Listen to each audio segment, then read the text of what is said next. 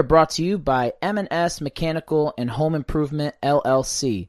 If you need any HVAC or home improvement work, my guy Anthony Merritt is the guy to call. Uh, he does AC and heat installs, AC servicing, sheet metal, handyman work, or just general repairs. He's fully licensed and insured. I've known him for many years, and one of his things that he's always perfected his craft on was the passion for his HVAC work. We've been longtime friends and even uh, classmates. He is a great person and so great, he will give you 10% off just for mentioning the Clocked Out podcast. So if you have any home improvement jobs or any HVAC jobs that are coming up, I would definitely recommend Anthony Merritt. You can reach him at 203 841 8385 or on Instagram at MS Mechanical One. That is 203 841 8385 or on Instagram at MS Mechanical One.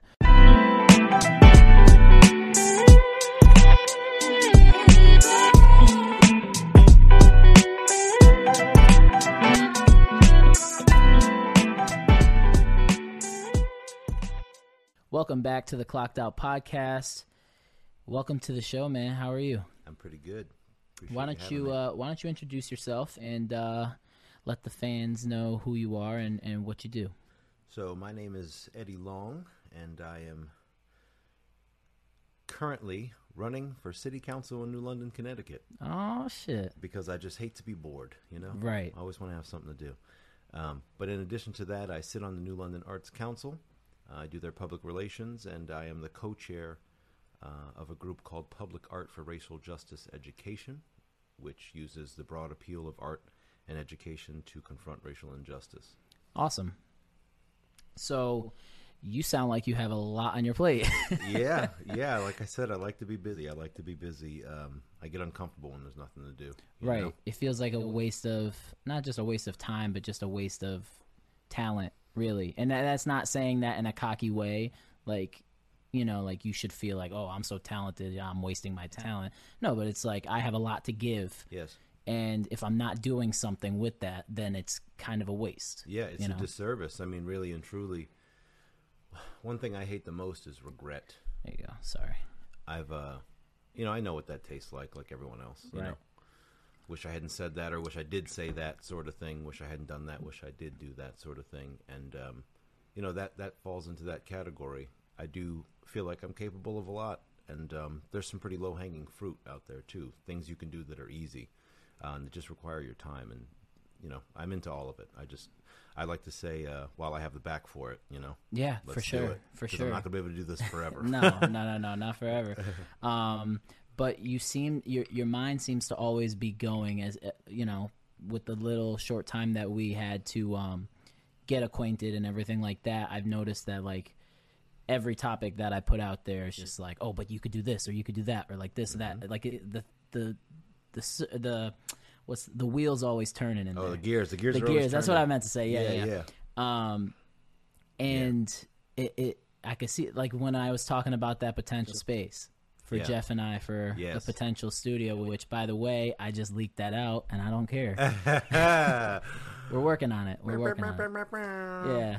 Breaking news. Hot off the press. Hot off the press. Mm-hmm. Um, so now that we're, you know, on the show, I want to just talk about it because uh, yeah, yeah. I want to hear it's about pretty pretty exciting. I I'm I love this place, but I also don't want to record in it. So Hmm. Jeff and I got to talking, and um, because this is also my home, so it's like, uh, it, it it sucks mixing business with where you live, Mm-hmm. and um, Jeff and I got to talking, and uh, we're looking to potentially get some commercial space and make it a business where people could come and record. People I I don't know if Jeff feels this way.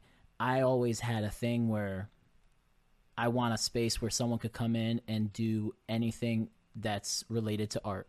So Ooh. Ooh. yeah, and, and and it's I wanted to do it in my hometown, and I'm just waiting for the timing to be right. But if not my hometown, this is like home to me, anyways. Yep. Uh, I spent a lot of time here of my life, so ah, I don't know. I don't know. I do. so the location I was talking to you about, Mm-hmm. right down the street, Paul's TV, Oh, I've and it's right. It, yeah, it, it it looks it looks like a turd from the outside, but it's a turd you can see from the highway. but it's a turd. Yes, and a turd that could be polished Yeah. to not be a turd. You know what I mean? You just need some TLC. Some TLC, man. and that's what I drive by it all the time, and I I I'm like, damn, Yeah, they have they have like a huge side, and then they have like the service side, mm-hmm. and for the service side, that could be like the permanent studio setup for like Jeff and I, and then the bigger side could be where people come in and get creative. right. So I already envisioned it, and uh, it sucks to I can't take it out of my head now.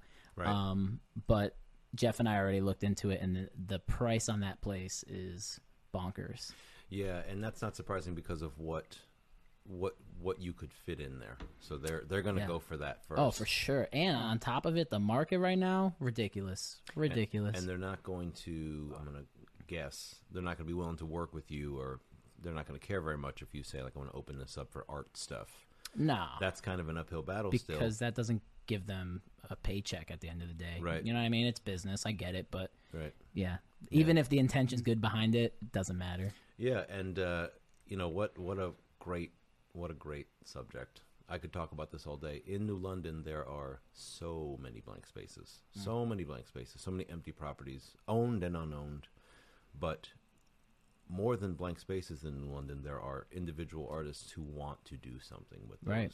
uh, spaces. And I talk to them all the time, and it's a serious part of my platform to have the city get really serious about uh, figuring out a way to accommodate or you know help facilitate or contribute to spaces like that exactly what you're describing in, in new london um, the artists in new london have started to take care of it themselves. Some of these Right. some similar spaces have popped up to what you're describing. But there are examples around the country of uh, cities contributing to and, and helping make happen art spaces for the community you know?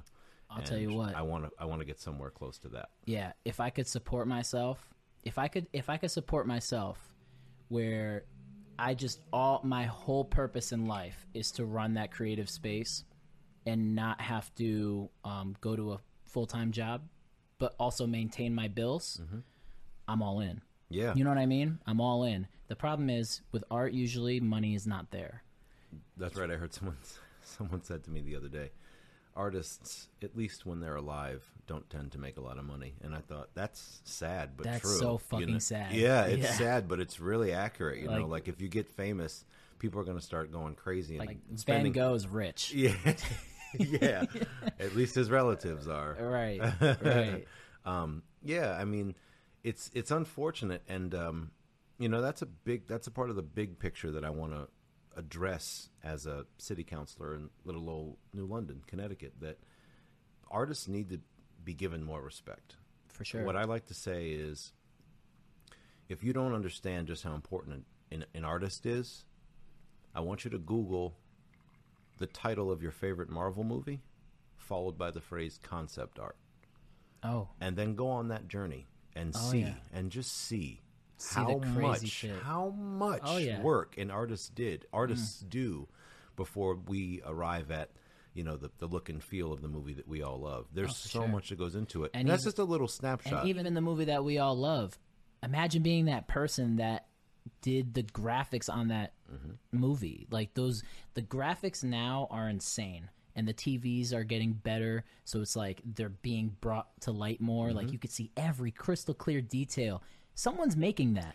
And in- Someone's doing that every day. And in fact, I follow a, uh, a dude on Instagram. His name is Boss Logic, and I know a lot of people have heard of him.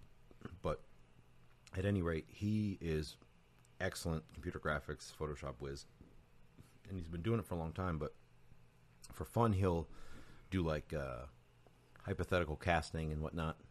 So, long story short, a few years ago, he did up Rosario Dawson like a Star Wars character, oh shit, and the internet just fell in love with it blew up. and now it came time to cast that role in The Mandalorian, and who do you think got the part?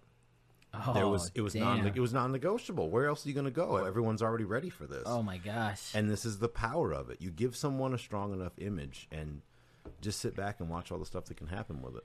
it just makes me sad though that back in the day, I love using that term. Back in the day, like I'm so old, but Mm-hmm. yeah, we're se- we're 70. Yeah. We're 70 Oh, everyone. Yeah, old ass. but back in the day, uh, before our time, you can make a career. I mean, you still can, but Mm-hmm. you can make a career out of being your community photographer. Yeah. You know what I mean? Or your community, I don't know, journalist or anything, any anything that seems like a hobby right now, Right. or anything that seems like um, a low paying career. People were thriving with those titles back then, and now it's it's hard to come by because I, I it I don't know who exactly to blame for that, but Everyone. everyone yes but i i think part of it is technology Yes. everyone has a dslr camera in their pocket on their phone Yeah. like it's crazy and that that device that you're talking about also has um, apps and access to websites that you can use to build logos. I Mm-hmm. do freelance graphic design, and I'm fully aware that there are websites that exist Yeah. that just make it so I can just hang that hat right on the wall Right. and never put it back on again. Right. But I still do. When I do freelance graphic design, I offer more than the, the graphic itself. I'm Mm-hmm. going to work with you. Usually, my clients are just starting out, so they haven't considered some of the social media strategies that I am aware of, and I, I like to work with them and offer them more than just a graphic. But yeah, yeah. So uh, technology certainly stepped in and, and, and got rid of a lot of the stuff that we were used to. i just and another thing is i don't know exactly if it's our culture either um to support these things you know what i mean like we've gone so like i don't know like straight edge like lawyer like doctor you know Not creative. not creative, not creative, but at the same time, the creatives still exist. Oh, They're just- yeah. the- and they're there, and the, the the presence is strong. It's just the I'm talking specifically about pay. Yeah. You know what I mean? Because right. I would love to build a. I, I I had this idea in my head for the longest time to build a career off my photography, Sure. and but my kind of photography doesn't pay. I could do weddings all day. Yeah. Do I love weddings? No, I hate working with people. I hate working. with... I'm sorry, guys. I hate working with people. I like this better. Yeah. Um, There's only two of us this, in this yeah, room, I don't have to deal with a crazy bridezilla. Um, but I I don't like working with people as far as photography goes. My the the love that I have for photography is from getting in the car at six in the morning, drive somewhere, try to catch sunrise, go to like some crazy freaking mountain and catch the best scene I could possibly catch with the people that I'm going with. So it's all an experience type of thing. And landscape photography does that for me. Does it pay? No, it doesn't pay. it doesn't pay. It pays when you sell a print. It pays when um, you sell a photo to a magazine or something. It doesn't pay for you consistently to live a life. You know what I mean? Yeah, and the first thing I think of when I hear that, right? So how can we get this landscape photographer paid? So what businesses require somebody to take pictures of things like that, and then I'd go from there. And you got to really get creative because there may be a big business that could benefit from that that doesn't know they want it yet. So that's where you got to introduce yourself. Oh, for sure. That sort of thing, but uh then there's a commercialization of things too, and it takes the fun out of it. You Right. might you might you might get a job at Remax, going to take pictures of houses or, Mm. or properties, and it's going to feel very similar to what you're doing, but it is not. It's what not you're the experience. Though. Yeah, and You they I and they will with they're not you know the people in charge of hiring you for that position may not be creative. They may not understand what you have to offer, and they'll look at what you're doing and say, "Yeah, this guy could probably take pictures of properties for us," and they'll want to Yeah. pay you to do that, and you'll want to bang your head against the wall because Right. is not fun. right because It's I've had those opportunities. And the hour of the day that you do it doesn't matter either. Like all the creative part goes away. you know, right right it, it, it it's for me it's the whole experience though Mm-hmm. it's not just getting a good enough picture to sell it's literally the car ride to the place Yeah. the funny con like Which we starts went- with you deciding to not stay up the night before. Right. This is all the work. This is all what goes into the work that Oh, for you know sure. an artist charges. People don't really understand that. It My- doesn't start when the pen hits the paper, No. the paintbrush hits the the canvas or you mm. click the picture. I mean, it's it's stuff that goes into it the before that. whole experience mm-hmm. as a whole. It's the reason I moved to Portugal. It's the re- it's the mm-hmm. reason I went to Thailand for a month. We just went. My buddy James and I, I mentioned him to you earlier. We just went to Maine. Uh, him, his girl, and myself, and uh, little Rex, their their dog. Um, Can't forget Rex. can't forget Rex. We spent the whole night in the back seat sleeping. I had to share the back seat with him, and it was brutal. uh, we spent the night in the car, but that's the experience. You know what I mean? Yeah. And um, driving up to Yeah, Maine. for those at- of you who can't see, he's smiling right Yo, now. I'm grinning. but dri- I'm just I'm grinning because it was so bad. It was so bad that Yeah. it, I could sit back now and laugh about it. Like sharing the back seat with the dog was brutal for the whole night. I was my back was folded up like a lawn chair. It was horrible, That's funny, man. It's but it was great though at the same time. it's funny. How would I say it? The experience was bad, but you can look back and immediately be happy that you got to have the experience. And even so though the- now it's a net right. good, right? Even though I'm the happy with experience it. was bad, Yeah, it's funny. It's your perspective. it perspective. was great while it was happening too. Even Yeah. though it was bad, it was great while it was happening too.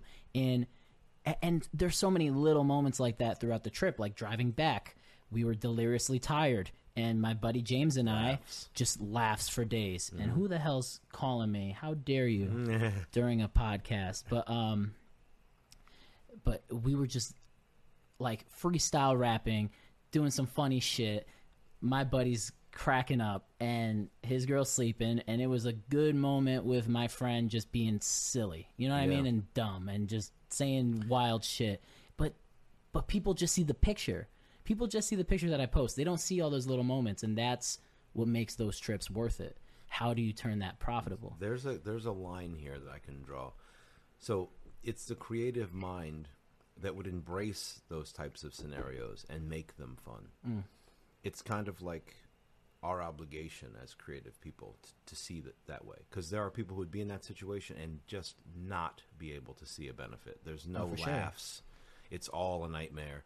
And creative people aren't like that. They can find the positives They have to. because it's it's it's it makes things easier, but it is it is more fun as mm-hmm. well. And the, the the connection I'm drawing is in New London. I've heard people in the city government say they want to make arts the calling card of New London, and hmm. their reasoning was sound because we're coming out of a pandemic, which is not something we've ever experienced before in our lifetime. And so the solution to get us through a recovery is going to have to be something we've never thought of. It's going to have to be out of the box thinking. Hmm. And they're smart enough to know that the creatives in New London will give them that. And I'm very happy that they're thinking about that. there are so many negatives in the art world. Mm-hmm. So many negatives. And creatives any form of creativity creatives they have to be positive about mm-hmm. anything that comes across their table because there are so, there's such a presence of negativity that they have no other option but to turn things that are negative to positive. positive and if you if you're a creative and you still don't then i feel really bad for you mm-hmm. because listen it's not going to get easier No. you know the create like the world of creativity is brutal Yeah. and you just you, get more used to it. That's a good point. It doesn't get easier. it doesn't just get easier at all you just get used to turning things that are shit to positives Shining you know what i mean and and like like i said that was a very uncomfortable night of sleep but i was laughing hysterically and woke up with like two hours of sleep to a beautiful not so sunrise because there was clouds everywhere Yeah. and it was like do i love it do i hate it and it's like it just the the experience alone could have i could have sat in the car and been miserable Yep. and cold and annoyed and cranky because I didn't sleep and this and that. No, I sat, I took a step back, realized, okay, I'm here with one of my best friends, um, and we just had probably the shittiest night of sleep, and we're all in the same boat, and we're in Maine, and the the the fall foliage is booming, Yeah. and we didn't see that going up because we drove up at night. So we wake up to all these colors, and it's like, okay, I could sit there and be like, damn, that was the worst night of my life. Or I could be like, damn, do you see these fucking leaves outside? Yeah. Like, and it's you're not going to be there forever, Right. And like you said, we're all in the same situation. So, I mean, that's just that's just the way I view so many things. We got to just understand. Life issues, Yeah. everything, everything. every everything that's wrong in in today's country, um, everything could be related to that. Yeah. You could think like, "Damn, my life is so bad," or "Damn, my life is so good," but at the end of the day, like you got to take a step back. And like I said, we're on the same boat. Yeah. You know what I mean? You so you went up to Maine. Uh, my partner's parents have a, a house up there, and we went up to stay at her parents' house. It's it's awesome. It's Oh, really su- awesome. you can't It's- even- It's really yeah. really awesome. It's um the property that that they have was like. Oh my gosh! So you, you know, the, it's down a mountain road, or Hmm. you know, like a country road. The neighbors are like all a mile apart from each other, but when you make the left to go down the driveway, you're driving for almost a mile and it's just all woods and foliage and you can't see the house at all from the road and it's like by the time you get there you're so apart from everyone else you, you I feel like it's where you're you Yeah. scream and no one can You hear you but Yeah. um, it's awesome up there it's really really awesome up there I wish I can go back to Maine there there were places there where I felt like, okay, if I fell down this cliff and cracked my Right. neck, no one's finding me. Right. You know what I mean? and I have no cell service and Yep. it's fine. I'm here and, Yeah. and the moment is great. yeah, yeah I want to enjoy it right now exactly. But uh it's just uh it's a different life, man. And and that's not to take away from people that are content with just going to work and coming home, playing video games all day. You know what I mean? Like I- like everybody has their their niche, you know. And, i imagine if we were all, you know, travel junkies or, or road trip junkies. Imagine that, like how yeah we need the other people that are We into do. other things. You know what I mean? It, it can't good- all be the same. That's a good point. Um, creatives and non-creatives. You know, it's, when you call someone a non-creative, it sounds like you're labeling them something bad. I don't. I know. I don't really view it that way, but it's funny the point you made because those people they do. They go to work, they eat the same lunch every day. They come home. That's fine. They sit on their couch and they watch TV. As long or- as they're or- okay with it, or- that's fine. Right. Or they enjoy something else that a creative person made for them to sit down and right, enjoy. Right, Yep, yep. right. Um, because for every creative, you need you need a fan, you need a um, An audience member, a patron audience for the yeah, show. Yeah, all that. all that. Um, I think though that to bring it way the fuck back to what stemmed Mm-hmm. this whole conversation, um, I think that wherever it is, however it happens, that creative space needs to happen. Yeah. The one that Jeff and I are talking about. Yeah, um, yeah. When you told me you were thinking about a space, I didn't know that you had one in mind. Because of course, I'd love to have you open up a space in New London. Uh, there's all types of size places there, Okay, all right. Uh, Uh, my, and uh, some of them have some of them have views of the water. My Um, ears are open. But the space that you're talking about here in Groton, uh, the the uh, Paul's TV, Yeah. yeah, that's a that's a great space. Um, there could be a lot done with it, and then there's also the old Napa place that's just down the road a bit from that. They're almost like neighbors, uh, Hmm. But they're on I the same side of the about. street. Okay. Um, and I always liked that building. I don't know why that speaks to me. I always imagined for a business I'd like to own would be like a linear building. and it's right next to the highway. Yeah, it's right next to the You can't complain. No, you cannot. Um, I think I think it has to happen though because I don't know how I'm gonna do it, right? And and part of um, part of the process of doing it is being here. And Yeah. I mentioned that to you earlier. Is Yeah, like yeah. being present. The the the two or three days that I'm here a week. Um, and for those of you who know me personally, know why I'm up here for two days a week. But um, w- when I'm here for two days a week, I feel like I get a week or two worth of work done. Like it's a lot of shit to do in 48 hours. You know what I mean? That's the pe- excellent time management. it it's fucking crazy and it's really I, I feel like i'm aging because of it because it's like Yeah. i want i am the type of person to have a set schedule have a routine and get shit done that way when i have a lot of question marks and like rescheduling and saying hey man can you come tomorrow instead of today because because i was stuck at Oh, work yeah. you know like now i gotta no i like to have a routine every day where it's like okay let's just say for example thursdays and fridays i record from i don't know five to seven and that's that Yeah. i can't do that now because a lot of people love their weekend time and i can't provide week Yeah, time I'm you one know of like those it's, people, but. Saturday's an exception. I like my Sundays, but Saturday, Saturday I'm open. But no, I mean that's that's just how life works. Uh, j- just you and I meeting at one o'clock, and you know, it ended up being a little later. Right, I was just approaching where we were supposed to meet, and I ran into somebody that I've been, of course, working with um, via Facebook Messenger and Hmm. um, email about researching a project here in London. Nice. And I've never met the person in life or in real life. of course, I bump into him when I'm like a minute from where you're Hey, parked, and I'm I'm was like, not worried about it. Ah, but I had that conversation, and I was glad to finally meet him. But I mean, it just it happens. At the end of the day, it's it's better to be too busy and have all this going on, and you know, sit down at the end of the day and go, "Oof, that was a long one." Then you know, just I'm just excited for because I know it's gonna happen. I'm just excited for to get there. I feel like it will. You know, because I, I feel like the people that I have in my life right now, you know, one of them, Yep, Jeff. Yep. Um, but you know how Jeff is, and imagine that times three or four. Yeah. I have like three or four creative like staples in my life that I can rely on every week, and if I keep that group close knit, Yep. we could all find a way for all of us to really make it to the next level and make what we love doing profitable um, and interact creatively with the community and everything like that. Yeah, there's there's definitely. I've always admired. Well, I've been admiring what Groton's done in the last few years with um, with its uh, commercial spaces and retail spaces. I really, really have.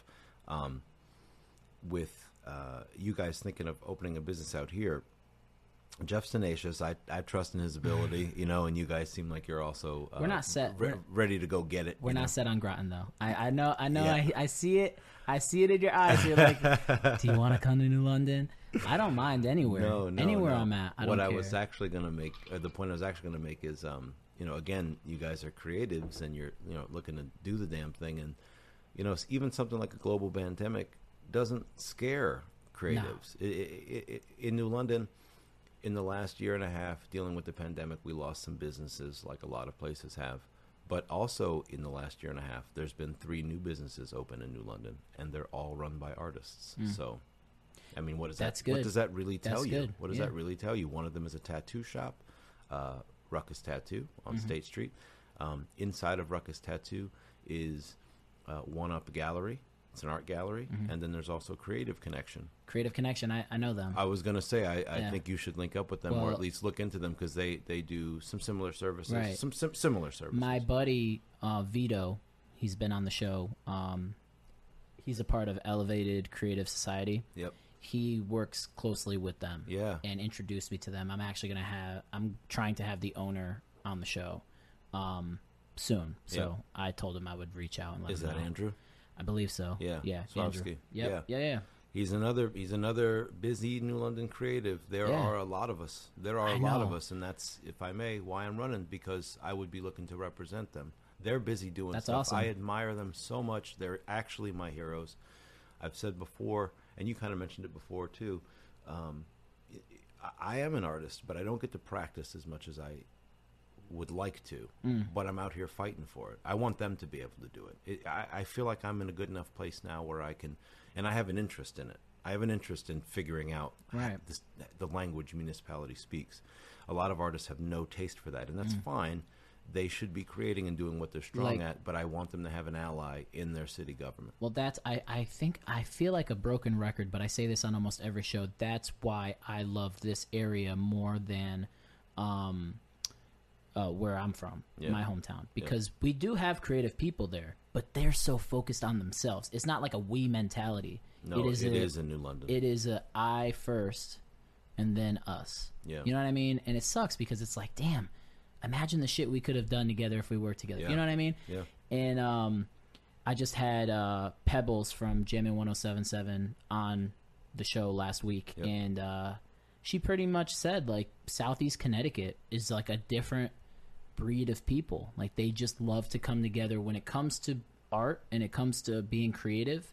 They love to collaborate and and they're um, embraceful and they and they really don't mind putting what they're doing personally off to the side to help somebody else get to that point. You know what I mean? And and it's so hard to find that. So hard. Yeah, that's that's a good point. Um, and I, I, you know, I like I, I compared New London to Philadelphia, where I went to school in Philadelphia, and they just love their city um, so much. they're so people from New London or people from Philadelphia are so proud to be from Philadelphia, um, and I hadn't seen anything like that after leaving college until I moved to New London. They're fierce. It's infectious.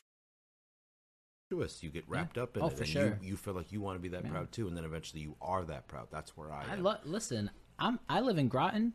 I love New London. Though, Yeah. You know, and I don't know if there's like a like a rivalry or whatever. No. But I, I, it doesn't matter to me because I love New London, and um, you know, if if the opportunity presents itself for me to bring what I'm doing here over there, I'm gonna take it regardless of of how it works. And um, Well, I'm trying to set the table for you, man. right, well, it looks like you and I are gonna be in. in if in I can touch. get in there, I'll have the table set Yeah. for you, my brother. It's crazy Uh, that it's crazy though that um that New London is like it's so night and day different than Groton. Mhm. Groton I feel like is more let me word this right before I get like jumped outside. But um I feel like Groton is is like more open and quiet, whereas New London has like bars and businesses, and it feels like a city. Where Mhm, here it's it like it feels like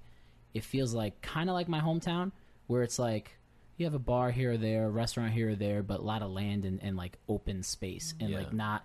But I like I like the reason why I live in Groton and not New London is I love the city, yeah, but I also love to be able to sleep outside of the city. yeah. If I, because they have part, I hear it from Yeah. here. They have music playing, Yeah. parties, Oh, and yeah. and I lived in a city and I did not like it, but Yeah. I love to go to it. So Yeah. it's like, how do I get the best of both worlds? Well, I think you live like it. five minutes from the city. Yeah. you know what I mean.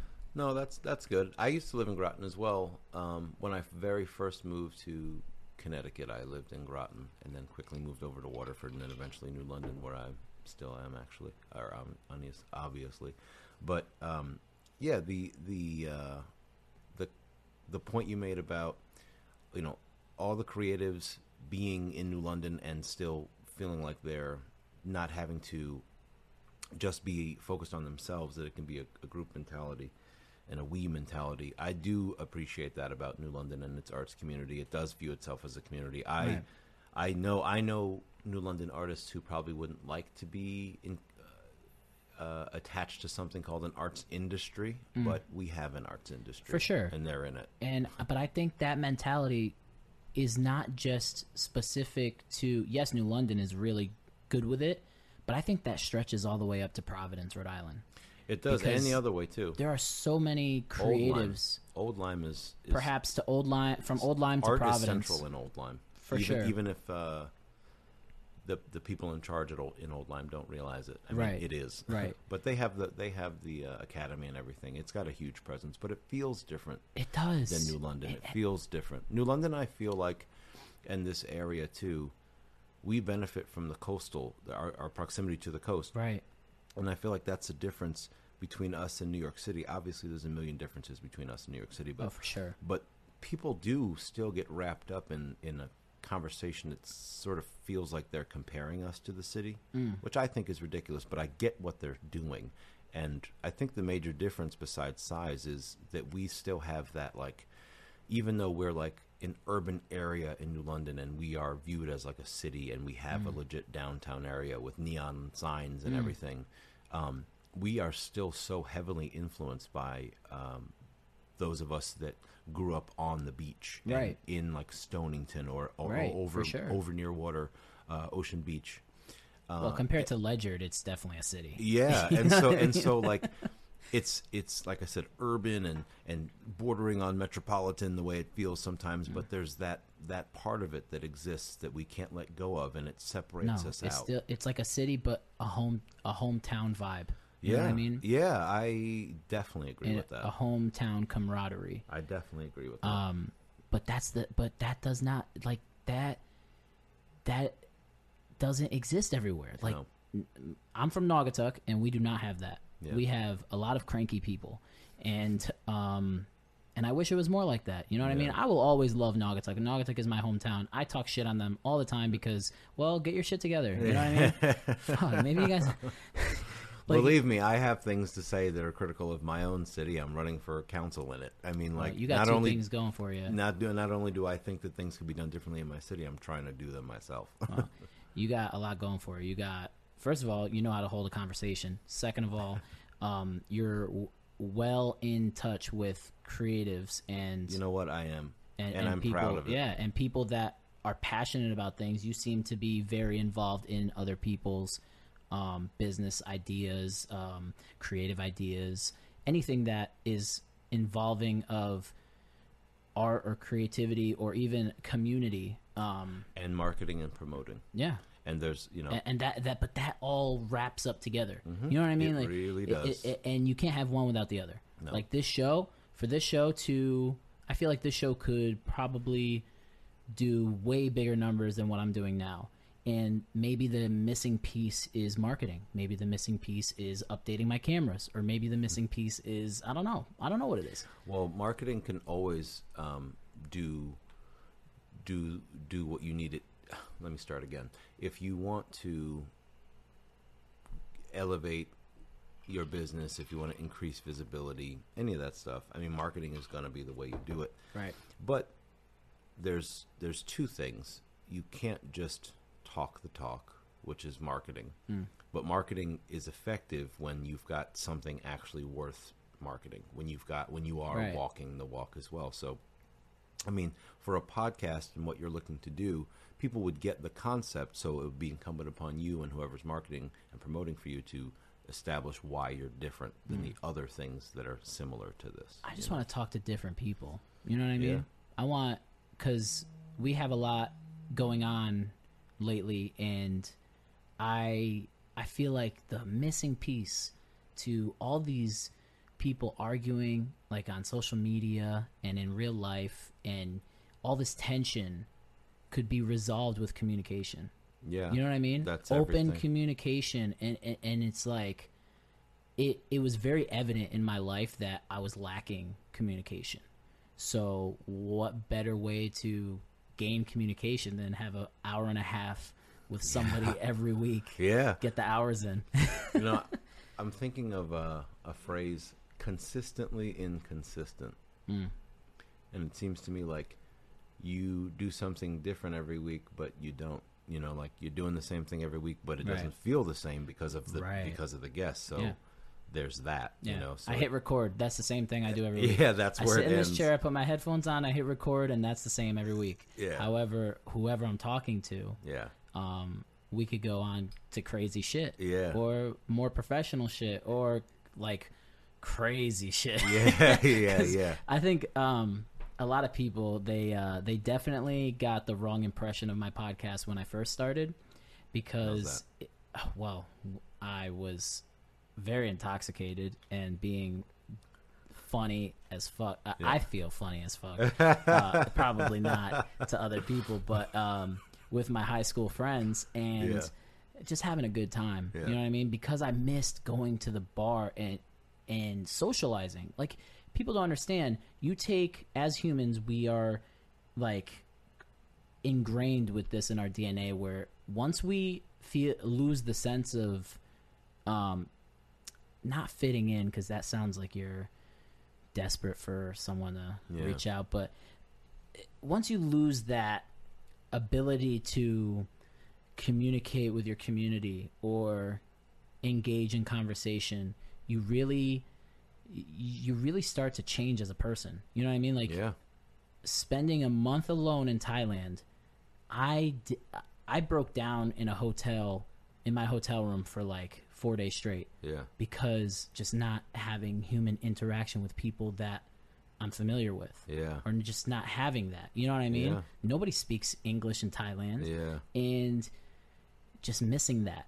It means so much like people do not realize how much communication can shape who you are. Like me talking to you right now, I might say something that might influence the way you think for the rest of your life Right. or vice versa. Right. You know what I mean? Like it it's very important. So that's what that's what the podcast turned into. Originally, it just started out like, "Yo, I love podcasts. I could say whatever the fuck I want. Yeah, yeah, Nobody yeah, could touch yeah. me." Quack, quack, quack, yeah, yeah, I swear like a bitch on here. Uh, well, it depends on who I have over. If I if I have to feel them out, I'm like, oh, "Are you cool? Can I swear on you? You're gonna think I'm like unprofessional, but I don't care. I mean, like I said, um, this show is just a, a free for all, really. But It's funny. It's funny to me, um, you know, talking to people as I run, because there is that that knee jerk reaction. Your instinct says like, sit up straight, and Right. you know, you know, but people are they're just normal. that It's- era is over. Yeah, it really is. It really is. I, I love I love when I go out and do campaign stuff in a t-shirt hmm. because like, come on, what do you want from me? You know. Right. like I I do enjoy dressing up, you know, to go out to places and stuff like that, but I really and truly feel like as speaking as somebody who has always followed politics and like I get it. I mean, Hmm. I get it. I know what I'm out here doing. Oh, for sure. Uh, and I also feel like if I was to polish myself up every day and tuck in my shirt and constantly look like I wasn't comfortable in my own clothes, people, Right. it just looks like if you look like Looks you're like a show. It looks like a show, and it looks like one you're not putting on very well. Right. If I can just show up and be like, hey, this is what's going on, and I'm not like adjusting my tie and like Every two seconds. taking yeah. making sure my shoes are shiny. Well, I mean, it's just You know who ended that front. era, right? I think I might be mistaken. I don't know. th- I don't know which one. It might be Steve Jobs or Mark Mark Zuckerberg, but when they like were showing up to m- CEO meetings in like a hoodie and oh, shit Oh, like right, that. right. That that yeah, I'm started sure it was one of those two. right, but that started the new era of yo. We don't have to fucking wear a suit and tie. And I'm wonder I'm wondering that must have happened. Let's see. Obama became president in 2008. Do you think what you're describing was before then? Right before then? Yeah, I because so. yeah, because Yeah, Obama be- I would say so. Obama got so popular using Facebook. Mm. Um, and and, and what, what what technology does for a, a candidate can be talked about too. But just real quick, uh, there was a strict rule when George W. Bush was president that if you were in the White House or if you were in the Oval Office, you needed your jacket on. Like you, it was like you know Oh, yeah. The opposite of what we're describing. And I don't know if Obama was aware of this when he decided this, but he would be in the white in the Oval Office himself, like with no jacket on and his his his sleeves like Oh, for sure. pushed up, Yeah. and it like made people lose their mind. And I'm Right, like, I can't think of a more insignificant fucking thing to be mad about than that. Why? Why do people why? roll their sleeves up? Why? Why do people roll their sleeves up?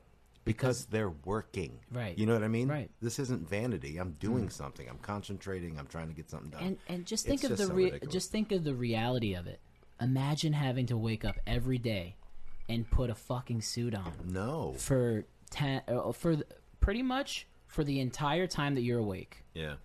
Yeah. No. I. The only time you get a break from a, a suit is maybe after dinner when you're getting ready for bed. I really can't imagine that. That for life- four years or eight. For no, your you- whole life. Sometimes it's their whole. It's their whole life. If you're president, yeah. But I mean, like Fuck it, that. it goes. It Fuck goes. It goes beyond that. They No. just dress like that all the time. I, You- I couldn't do it. You put me in that presidential chair. Yeah. All right. I'm wearing jeans, and on Sundays I'm wearing a Giants jersey. and then, oh, I'm definitely wearing Crocs. Crocs Yeah. are life, man. I, Yeah. I, people are gonna talk so much shit on me, but I love Crocs. Crocs are comfy. Basketball shorts. yeah, yep. Basketball shorts, I sweatpants. can't. I cannot get down with Crocs. Now I like. I know you can't. I like slides. I, I, kind of felt that. No, you I kind of felt that. I kind of felt that energy as soon as I said it. You're like, oh, this motherfucker, man. This no, croc wearing. no, one time I saw a picture of Jack Nicholson in purple Crocs, and I thought, not- nice. Yeah, yeah. I mean, that's Nice. that's overdoing it. That makes sense. Now, purple for him, that's actually ah, money. Okay. That makes sense. right. All right. Like, I really don't like Crocs, but I was like, that's man, You know that I makes don't sense. like? I don't like these fucking buttons they're putting on them. You got all these Yeah. bedazzled little attachments to your feet. Some of them just hang off of it. Like, what are you doing?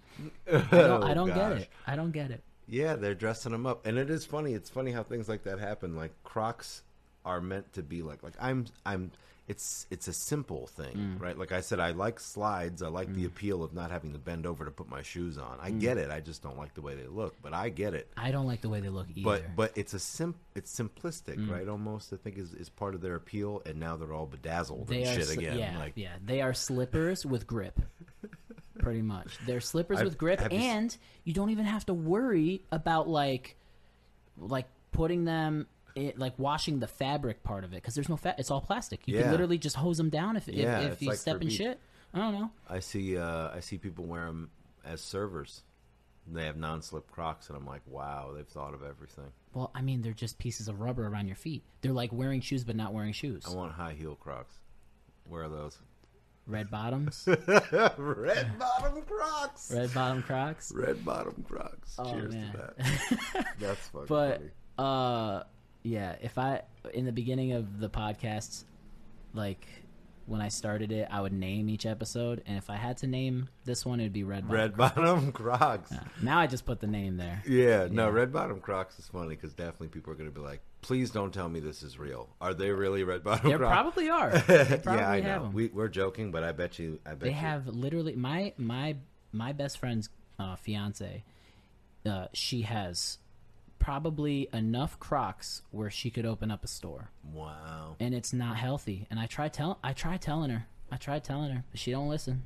She I just- mean, again, I don't like to bend over to put my shoes on, but I do sometimes. but that's commitment. Though. I understand that I have to. when you have point. over twenty pairs of something, that's commitment. Yeah, it I think twenty is the number. What's the price point on Crocs?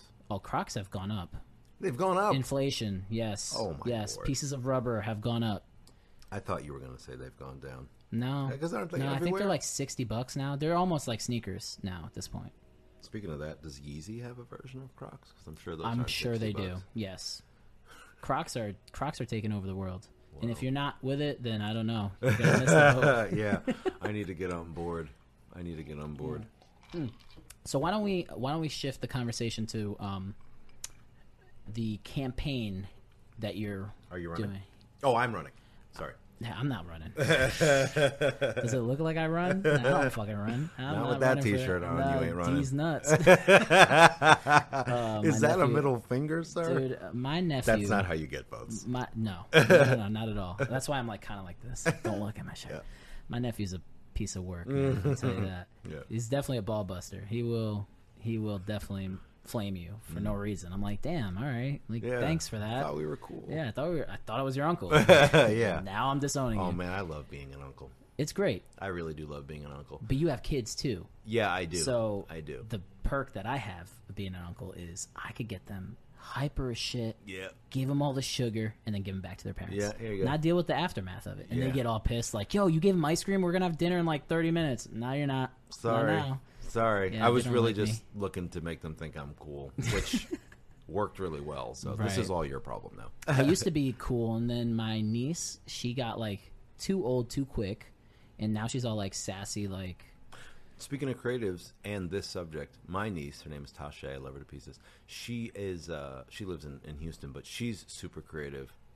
Makes her own clothes and like awesome. things that go in the kitchen. She's just wonderful. But my favorite part about her is that at age thirty, sorry Tasha, um, she she still reaches out to me and, and says, "Unc, I need help with this," or That's awesome. what would you do? This? Isn't that I've got I've gotten a picture of two things she was holding at Home Depot.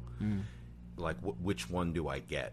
You know what I mean? And it, I, like, thank yeah. God I saw that when it came through because I would feel terrible if like I missed that one and like. Drop the ball on it. Yeah, because Yeah. then you know now she's like, well, damn, this guy didn't help me, and I don't know which one to pick. Maybe she Can't didn't get either. yeah, anymore, like yeah. yeah, it's just, uh, but it, it it makes me happy that she does that. it's a good feeling being an uncle you, you you you have influence on someone's life that like obviously you're going to influence your kid's life but the extension of that would be having a niece or nephew Yeah. and really influencing them and shape it. it like not necessarily every day um r- like raising them but Right. every once in a while just dropping dropping little dimes You know how I look at it? Like a teacher. Mm. Because as the adult, right, you got that, you have that authority so that they're listening to your words Mm. or well, they're hearing your words. They'll stand around and hear you. If they listen is a different thing. But, um, you know, they, they they respect your opinion. They'll listen to your your opinion, and you've got that authority. But you don't possess that thing that parents Right. possess that make it so that Right. the authority is the reason they don't like you. Isn't Right. that funny? And it's just like a teacher. And I, I'm not a teacher. I admire teachers with everything I have. It's the most important job someone could have. Oh, for sure. There's You're do- shaping the future. Yeah, there's doctors and Right. there's there's there's there's uh, nurses and, and first responders and all of these important jobs, but they all were were like coached into these positions Right. by teachers. They you know they were. They, it's just they the most important Yeah, profession. for sure. Um, But I've gotten a chance to talk to kids um, with some of the groups I'm on, and it's sacred. It's sacred to sit to, to that that exchange, that dynamic, that opportunity to Hmm. stand in front of a group of youth and tell them, you know, Yeah, about yeah. working in radio. You have to get it all out. oh, for Youth. sure. Youth. Uh, but it's sacred. I really believe that, and uh, it's a great feeling, you know, to be able to, to talk to them. And, and the fact is, you could be shaping these kids. You could you could be shaping them. And Right. when I realized that, that's why I use the word sacred. And uh, I was I was happy for the opportunity to talk to some kids in NFA about the you know the public art group that I'm on. Um, but it, it's those kinds of interactions and, and, and activities in the community that I endure that make me feel like it's really important for me to try and do what I'm looking Oh. to do Oh, because sure. I look at their faces and I know this sounds so corny, but I look at their little faces and I just think like, man, are you going to be disappointed when you see what we have waiting for you? Right. You know what I'm saying? And so it's like if I can make a little change, cause and they're so oblivious because they're not really listening to what you're saying. no, you know God that, bless right? them. They're not. Yeah. Don't don't pay attention to what we have right. going on. They're not only will you like, be disappointed, but When's got- recess and shit? But, but, Yeah. but but at the end of the day, though, as an adult looking at them, you're like, damn, this is the future. Yeah. What am I going to do to make sure that their life is better than mine? yeah, That's all it's about, really. Whether you're talking about raising your kids, whether you're talking about um, changing the the mentality and the culture of your town, whether anything, Yeah. you, the future should be the the goal of the future should be better than the past. I'm glad you said that. You're going to be a great parent, by the way. You're going to be a great parent. What my philosophy is is you should, you know, be, you know, among other things. I, I'm trying to make my kids better than me. No, I want them to That's be exactly what I'm saying. Yes. Mm. I'm good at so many fucking things. Who cares? I want them to be better at more than me. You know, and, and make it look like I don't I don't know what I'm doing. Right. That's really my goal with anything. I just want to be better than me, and you know, get getting a chance to to run. My kids are ten. Emma is ten, and Elijah is eight Crucial ages. and they're both so goddamn smart. And you know, just walking across the street with them to the restaurant we love to go to to get lunch. Um, you know, we we use the crosswalk, and my kids have been they've experienced it themselves. This is magical. My kids holding my hands, either hand, right? We're standing at the curb, waiting at the crosswalk for these cars to acknowledge what the fuck a crosswalk is. Because when you see me standing Right. there, whether I'm holding my kids' hands or not, you need to stop. oh, for sure. So they don't always do that, Right. and so my kids, Unless it has a light, though. If it has a light, I feel like you you have you have to wait for the light. Oh, the, the no, no, no. crosswalk light. yeah. Yeah, I think you have to wait till it says walk for you to be able to walk. Oh no, no, no, we're not talking about that. It's just I'm talking this about a normal Yeah. crosswalk. Yeah. yeah, Yeah, and then also I'm holding two kids' hands. Right, like, what, what are you looking at? You Yeah. don't notice this, but I mean, just this simple point that when I explain to my kids, so oh, so they've they've seen examples of people not acknowledge what they know a crosswalk is, hmm.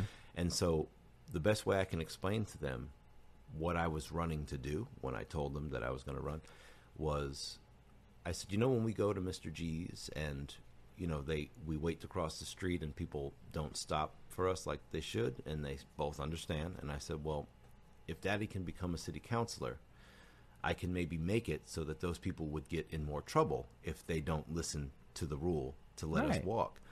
And maybe when people hear that that's going to happen to them if they don't acknowledge what a crosswalk Hmm. is, they'll stop and acknowledge it right. and that's how my kids understood what I was looking to do. For sure. I That, mean, that there's it's a- something that needed to change in the community that they actually have felt, and I'm trying to change it. So that's how it's clicked for It- them. yeah, it made you made it make sense. Now, um, I'm not gonna lie, I was that person until I moved to Portugal. Yep. and in Portugal, and I'm sure most of Europe, Mm-hmm. they will fucking pick up a cobblestone and huff it at your car if you don't stop. No, no, seriously. I when I first got to Portugal, I think I rented a car.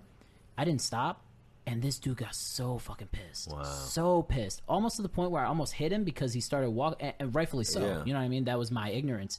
Um, he started walking, and I just kept going, Wow. and um, he was really upset and very animated. He was really upset. he was He wrote me an angry letter later that day. Yeah, he, he left me a bad comment on my YouTube page. But uh, nah, he he was definitely like, "Who the fuck is this American and Mm-hmm. why why?" But no, it's it's it's a real thing. Like every crosswalk, you see Yeah. somebody walking up to it, you have to stop, yeah. and that. But that's a cultural thing. We don't Yeah. teach that. We barely teach people how to drive a car. You know what we teach people to do? Rush. Rush. Yeah, I'm guilty of it as Hurry fuck. up. Hurry up. Guilty of Hurry it up. as fuck. Yeah. I, I forgot like five things in my hometown coming here Yeah. for the weekend Yeah. because I was in a rush. Yeah. We, that's that's our culture. Is rush, rush, rush, go, go, go, money, money, money. Yeah. And I am a preacher for this. Europe is so much chill. Europe is like this glass of whiskey. Yeah. You put ice in it, you let it melt, and you just chill. You know what I mean? But That's a good point. America's like a fucking Red Bull. Yeah. You know what I mean? Where it's like, Yeah. God, Just that's go. a good one. Man, that's a good one. I wish I could show you the image now. I saw in Home Goods, I had to, or TJ Maxx, I had to take a picture of it. But it was, they had this this shelf, and it was like all this pottery and like like glass stoneware that you could like drink out of and stuff. All Mm. these different things.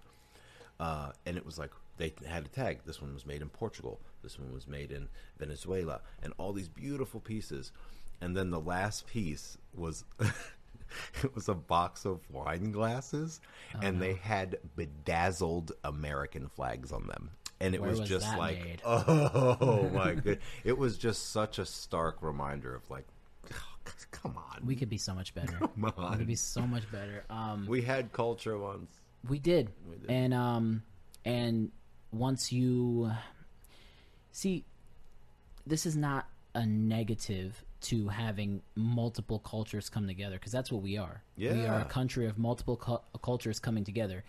Um, the the one the one of the very few cons I could think of for having that is the fact that when you have so much culture, you don't know which one to pick, Mm-hmm. and it's like we're a, a jack of all trades and a master of none. Yeah. where it's like we can't fully like like for example the crosswalk thing Mm-hmm. in Portugal, everyone's on board. That's pretty standard. That's almost like giving someone the finger if you don't stop. You know what I'm saying? Yeah. Um, here it's like fuck it, whatever. Yeah. Yeah. But some people religiously will stop here. You know what I mean? But there's so many different upbringings, so many different cultures, so many different influences. It's like you can never just have like I, I bet you in Portugal, I guess per capita is the way to the phrase I'm looking for. But I bet you in Portugal there's less drivers. yeah. I'll, I'll bet you this this phenomena, th- There this is. phenomenon that you're pointing out, and and re- that you realized, is not that hard to figure out. it's called public transportation. Yeah, there's less there's public less trans- drivers, yeah. so more of them depend on that mode of transportation. and the you know, the drivers that there are, they end up like unfortunately killing themselves because in Portugal, um, we have the. I'm not sure if it still stands today, but we definitely have one of the highest per capita um, deaths by automobile accidents, partially due to um, alcohol and just speeding and being dumb. But they'll stop at every fucking crosswalk. Yeah. Don't you let them fool you. yeah, No, but it, it it's not all good. Like I said, it, that was just one con yeah, to that mixture of cultures. We have so many pros. You know what I mean? But Yeah. uh, but so does Portugal. Portugal has pros and cons too. You know what I mean? So it's kind of like I think if I could relate this country's well-being and health to um, anything, I would compare it to I ninety five, where it's always under construction. It's been Hmm. Oh, wow. under construction since before I was born, and it's still under construction to this day, and it will be when I die. yeah, It I ninety five will never be hundred percent fully constructed. yeah. It does feel that way. That's actually a good way to put it. Um, if you, Yeah, when you talk about the American healthcare system saying always under construction, that's Think- being, just think being about it. generous, Just but think it's about it. accurate as fuck. Not healthcare. I'm talking about just like the well-being, like oh, oh yeah. like just anything, like Yeah. uh, social issues, a- anything, anything you want to put on the table, anything. It's like we always we. My my my point was to try to find a healthy balance, but I don't think we'll ever find a healthy balance. And, and, and that's not me being negative; it's me being realistic, yeah. based off of where we're at, where we came from, and how we got here.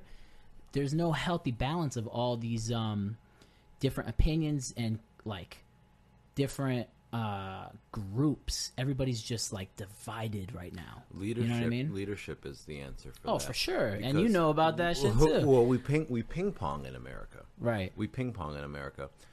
Um, I'm a little hesitant to call Bill Clump Bill Clump. What the bill clump Bill Clump, Bill Clump. I'm a Hi, little, I'm Bill Clump. I'm a little hesitant to call Bill Clinton. I'm a little hesitant to call Bill Clinton a liberal, but he was certainly a Democrat. And after he was out of office, then we got a Republican that was hmm. a really right-leaning Republican, and then after that, we got a black Democrat, and then after that, we got the devil incarnate, and now we have a black woman. You know what I mean? And it's just like we really like to ping pong. Right. We really like to ping pong, and no one is really that good at just keeping us on a steady path Right. that includes everyone. If we're going to be on a path, we can't be on a path without there being a really big group of people excluded. That's Mm. just way too common. And sometimes I'm in favor of, like, I'm supportive, or what is it? I, I stand in in solidarity with the people being um, forgotten, and sometimes I don't. Like when Mm. Obama was president, I felt like people that I liked were in charge or whatever, and I didn't like when Republicans were in charge. Or whatever. But they're really that really speaks to a larger problem of why do we keep segmenting things like that. I'm running Right. as a Green Party candidate, even though I've been a Democrat my whole life. i was just gonna say that yeah, because jeff is all about the independent party yeah, because And- because he's not about a party at all, right right? Right. That's really what it is. and so that's even- where i'm at That's where i'm over this shit dude. That's where I'm at. How come I didn't see you until today? but you know what's crazy though you know what's you know what's fucking wild most people are that way I know it. most people are that way and the the problem is is that influence influence kills us every day. Mm-hmm. when you start fucking with the media mm-hmm. and you start listening to fox news and cnn mm-hmm. and you really start paying attention to how they're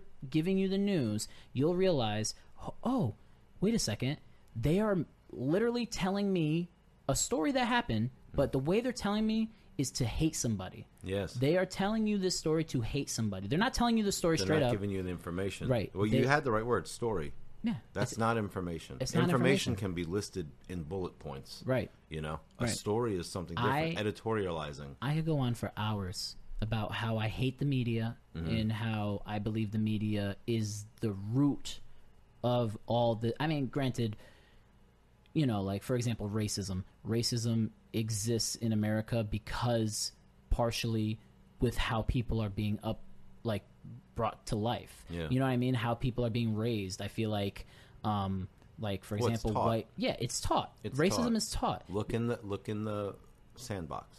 Exactly. Look in the sandbox. it's taught. And if tell you me that you put can the same, if you put You the, can't be. no, you can't. If you put the, if you put a child with a set of racist parents, and you take that same exact child with a set, uh, with with normal parents, I, I want to say normal because Mm-hmm. Yeah, that's it's, fine. It's fucking normal That's to be applicable. like Not loving to everybody. Yeah, it's normal yeah, to yeah. not be racist.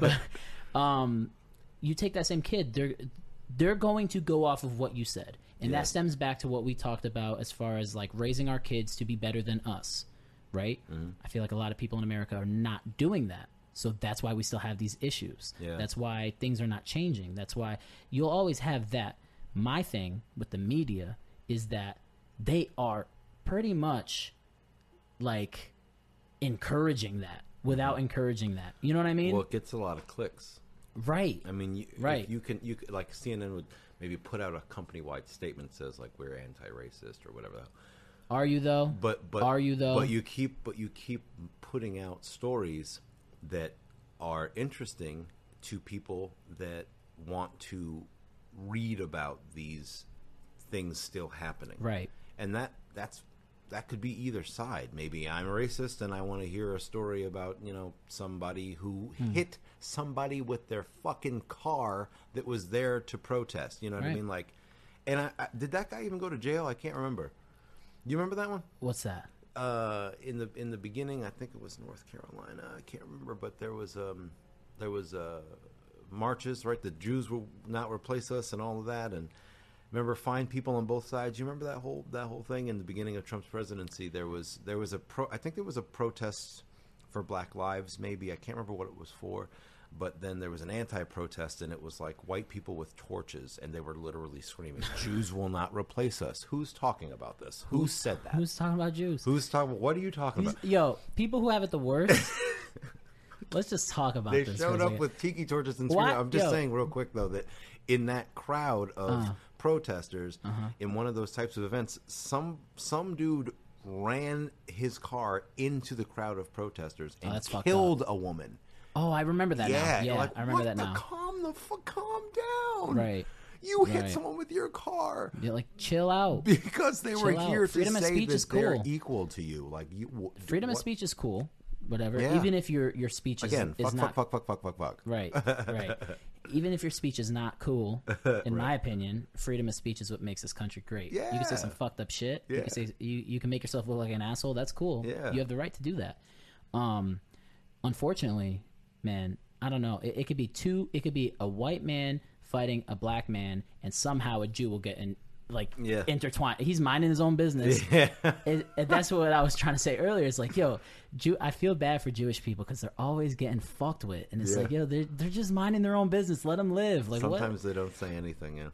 Yeah, Yeah, I mean that's that's you don't have to you don't have to say anything as a, a minority group or a marginalized group you know what's in, fucking in America wild get to me? with. You know what's wild to me? Jewish people, and you could correct me if I'm wrong, um, but It's all right. You can just say it. Yeah, no, I don't care. Uh, I'm, just trying to, I'm just trying to find how to word it. Um, but Jewish people are, are like being Jewish is equivalent to a race, and it's a religion. I don't. I never understood that. So that's where we talk about the difference between uh, racism and prejudice, because you can be prejudiced against an overweight person. Like For sure. you could hate people that are overweight, and you're not racist against them. Yeah. You're just prejudiced. Like you prejudge them before you talk to them because Uh, you can see they have a trait that you establish you can't stand. Right. It could be overweight. It could be black. It could be But a I've yarmulke. heard, I've heard people say black, white, and Jewish, and I'm like, what the fuck are you Yeah, saying? that because that is not that is sense. not a race. They are people. They are people that believe in the same thing. Yeah. It's it's wild. Uh, It's, it's- it's called Judaism. It's a religion. so so part of you know your campaign right um the, the quality that you you need i feel like to run for anything um leadership but also preaching um education and communication right? I feel like that's where we're lacking. We're lacking in this country.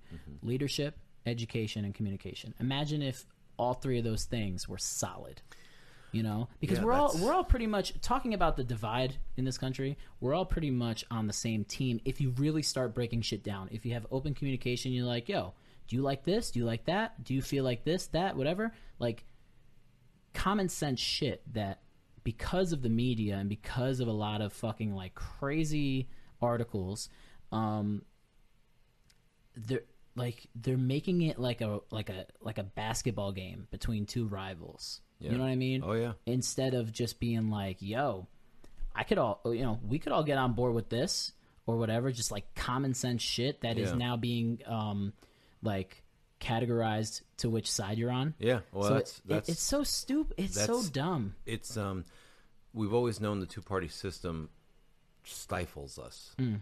And they found a way to make it worse. It- it- It used to be that you Yeah. only try to promote what's happening in your party. right. And that means, you know, you have opponents in the other party, but your mission is only to promote what's you're happening doing. in your party. Now, not only are you encouraged to rip down your opponent, Mm. that is actually the goal. That, that, um, presidential debate between Trump and Clinton was probably the beginning of, they, they were nasty to each other, man. Yeah. Nasty. I think they're both horrible people. Yeah, yeah. um they were nasty to each other and the like they're okay, when you're running for the president like of the United States, you got to have some form of like professionalism. Yeah, you know what I mean? And when you're talking crazy shit back and forth on live television with the whole country watching, that was the start. That was the start of all this back and forth shit. That I feel like that moment. Yeah, he- because I mean, granted, there was a lot of like backlash when, for example, Obama become became president, and I feel like that was just like racist people being like, "Hey, hi, I'm here." Yeah, you know what I oh, mean? Like that, that. But you knew it. You They knew needed it, a, they needed a champion, and they got one. but you knew what it was. You knew what it mm-hmm. was. You said, "Okay, well, you guys clearly are saying this for a reason, Yeah. and and you made it clear, you know, why you're saying that. Yeah. Whatever. That go away. Yeah. You know what I mean? But like this, Trump and Clinton, that was the start of like politicians taking low blows. It really was. Well, remember, we all know the locker up chant. In that first debate, he said, if I was in charge, I would lock you up. Like, what? the- you cannot fucking say that. You're talking about a difference in policy. You're talking Mm. about disagreeing with an approach for a law. That's what they were discussing. Who? What? Mm. Who cares? po- what? what what's gonna what is that gonna do for the country? I can't believe he's like locking up your political enemies. Like that's not something we should even waste our time joking about in America because that's just not a thing. Well, it depends. But if now, they if they now, deserve to be locked up, like I think right, picking which between a political them. enemy, But why talk about it at the you can't lock up a political enemy just because of that. Sure, Right. If they do something wrong and they happen to be a political enemy, no one cares that they're a political enemy. You lock them up for that. For that, for that. He was like, "Oh, that's how you feel about it." Well, if I was in charge, I'd lock you up. Like, what the fuck? So, Yeah. if you like take your car to get detailed and they scratch it, is that jail time too? Right. Like, where does this stop? I've said this many times. That election was crap from the jump, and I feel like America would have been worse either way. You know what I mean? Whether Clinton won or not, I feel like we were entering the era of really being divided and really being like fucked. Either way, it was Yeah. like picking between two piles of shit. Which one's gonna fucking stink Yeah. less? What's the South Park one? It was sh- shit sandwich or you had to choose. You had to choose between like a ah, I can't remember what it was.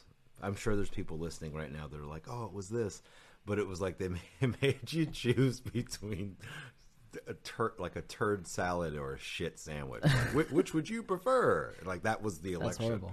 And people are like, "Shit sandwich all the way." I mean, dude, what are you gonna do though when you're left with two? op- You have two options, You and then and then you you you vote independent. It's not even gonna make a dent. Why? Because people are so ingrained in what they believe in. They're not open minded. Like that's definitely the if you can struggle. make if you can make it make sense to me, right? I was raised in a very traditional Catholic family from Europe, so you know damn well, Uh-huh. you know damn well, like there's gonna be some conflicting beliefs there. There, Yeah. there has to be. You know what I mean? But that, like, just like racist children, they're not racist, but Yeah. they're being raised by racists. You know what I mean? So it's like kind of the same thing. was where, your dad a Giants fan? Yeah, yeah. See what we're talking about here? All the sports teams that I like, my dad liked. It was inevitable. It's the same thing of Yeah, beliefs, though. yeah, it it's the same is. thing. But if you can make it, now that I have an adult mind and I realize, okay, shit, things are actually crucial. Things are what you say is actually pretty crucial. What you do are, you know, your Mm-hmm. actions are pretty crucial as well. If you could make something make sense to me, if you could sit there and and and whether I believe in it or not, but if you could sit there and make, for example, free healthcare make sense to me, I'm I'm on I'm on board with it. You know what I Mm-hmm. mean? But it's the things where it's like if you're not educated enough to make it make sense to me, how are you going to change my mind? How are you going to change America's mind? How are you it, and without bias? You know what I mean? Like media, the media it fucks us big time and, Yeah. and people don't really see that. They they think like it's the posts that you see on Facebook that's that's considered media too. Yeah. And it's in your face all day, every day. It's it's in your face more than your I parents forgot, are. I forgot what I looked up the other day. Yeah, because people get their news from Facebook. Um, it's an influence though. My I- dad influenced all my teams. I, w- I wish that people like articles, not memes. Hmm. You know, and then you know, you, I, I wish people would get further than the headline. But um, I for, what was I looking up the other day? And I'll be goddamned if I I googled it. I typed in the whole name of this thing. You know how it goes, and I, Hmm. I hit enter, and the Facebook for it popped up above the website, and I'm like, this Doesn't seem right. no, this isn't right. This, Mm. Why is this? Why is this real? Why? Why? Who? What Why? determination? And then I got really sad because I was like, actually, what if that's getting more hits than their website? Right. And you'd have to believe that that's true. And, and, And I then- I know like a lot of people are going to be like, well, this is well deserved, but everyone should have been scared shitless when they saw that Trump got banned from these social media websites Why do you say that? because granted Someone would take his place. No, no, no, no, no. If you if you really think about it, right? This goes back to what I said earlier in the conversation. Free speech is cool even if you have garbage coming out of your mouth. Right. You know what I mean? We need that. Once you start to ban people from having any type of Oh, right, right, right. that should scare the fuck out of people because now you have for example Twitter yeah. or Facebook or anything controlling what con- whether it's content that you hate or content that you're like fuck yeah it doesn't matter at the end of the day you can be silenced from talking to anybody Yeah. and that's scary that's pretty much like a- erasing free speech That's a good point. Basically, um, everyone should have been scared shitless on that Yeah, because we- it's not cool even if you don't agree or you hate him or whatever that's fine yeah. it's not cool though that you could just be muted like that. And it seems like it also seems like it's not being evenly like distributed that Right. that, that punishment. Right. Because let me tell you something. Everyone who's saying anything about politics on Twitter is full of shit. I just really Right. I'm sorry. Right. If you're talking politics on Twitter, you're full of shit. It's not for that. you No, know, I just no. it drives me nuts and I'm speaking as somebody who's running for office and using, you know, Facebook to get my information out to people that, Mm. that, that know me. So I understand the contradiction, but believe me, it's really, really done some harm. And there's plenty of people who, if you're going to cancel or whatever you want to call it, silence Donald Trump from um, Twitter, I, I just, it can't just be him It absolutely cannot so just be it him. feels like maybe that's not the right approach, and that that's true. You know, we all are aware how he rose to prominence, right? right. By saying the most wrong thing as loud as he can, and everyone's Right. just like, "Oh my God, give me more!" What did you think was It's going to happen? the when like what the did you think those people were going to feel? Bernie when, Sanders. I don't I Yeah. don't want to compare Yeah. both of them because they're both Yeah. two completely different politicians. But it's like literally yeah, like The the impression the, The impression that people got from Bernie Donald Trump was like, yeah, freedom to do whatever the fuck we want. Bernie's actually like, yeah, freedom to do whatever the fuck we want. And then but Donald. Trump is like louder about Yeah, it and yeah. vulgar. Yeah, also a lifelong criminal. So the thing, the thing, the thing is, the thing is, it's it's it seems obvious that if somebody who's rose to prominence from just speaking like that, like him in particular, what did you think his supporters were gonna? How did you think they were gonna react when you silenced him? They're gonna want more. They're gonna clamor for more. They're also gonna throw their weight behind anyone who shows up and says like, "This was," you know what I mean? Like it's Right. it's almost like a handoff to the next person. But and the thing is, they lot of people thrive off that because it gives them something to talk about. You know Yeah, what I mean? They're well, all intertwined. They're all intertwined. I said- Facebook, um, the news, like CNN, Fox News, all these all big time. They're all they they. It's it's a balance. They have to go off of each other. Yeah, and remember I said before we used to just promote our own poly, party's policy and not worry about the other folks. Right. Now, not only are we meant to rip down the opponents, that is the goal. Right. There is now no more talking about your policy, Right. and in fact, you don't even have to have any. You just have to hate somebody and it's- have reasons to hate somebody. Right, and it's and be willing to say I hate them. It's verifiable. It's verifiable. This little idea that I'm I'm describing. At the end of the Republican convention um, that you have, you know, in the summertime before the election, you know, they they established a platform for that fall, and then the candidates talk about it. Blah blah blah blah blah blah blah. They had no new information to add to their platform. This is an official document that is disseminated, and everyone in the country can know what this national party has on its platform, what new things it's pursuing. There was nothing added. That's that's a little detail that almost no one knows. That's alarming because there it's it's like it's um it's a formality. Just put some shit on here and, and send it out to people so they know what we have going on this year. They didn't add anything. Like it's a presidential election. You don't Right. have anything new No. you want to add. They have a villain. They had Yeah. a villain. So yeah, that, oh, they did, and so that was it. And it's just like that. I I cannot imagine. I'm running for city council in a small city, and it's 2021. If I win and ran again in 2023, I would. Are you kidding me? I You I have wouldn't. I wouldn't add anything to my platform. That's ridiculous. Right. I just that always stuck It's out to me. it's wild because um, they're running out of things to talk about now that Trump's gone, Mm-hmm. and um, it shows how dependent they were. Yes, they hated him, but it shows how dependent they were of him. They're clinging to the to the vaccine in that conversation too. I was listening to somebody in, in the bar I work at yesterday, and uh, I had to I had to set him straight a little bit.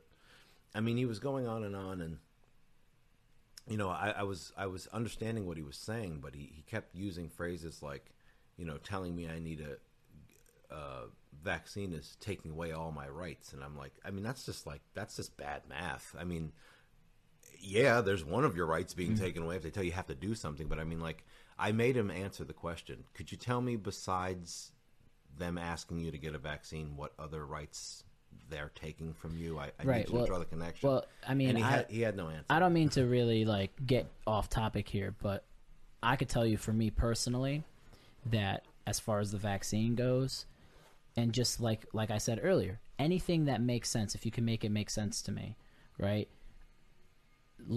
I now all of a sudden they're saying that you can't like you could still contract COVID with the vaccine, you can still get sick with it, you can still get other people sick with it.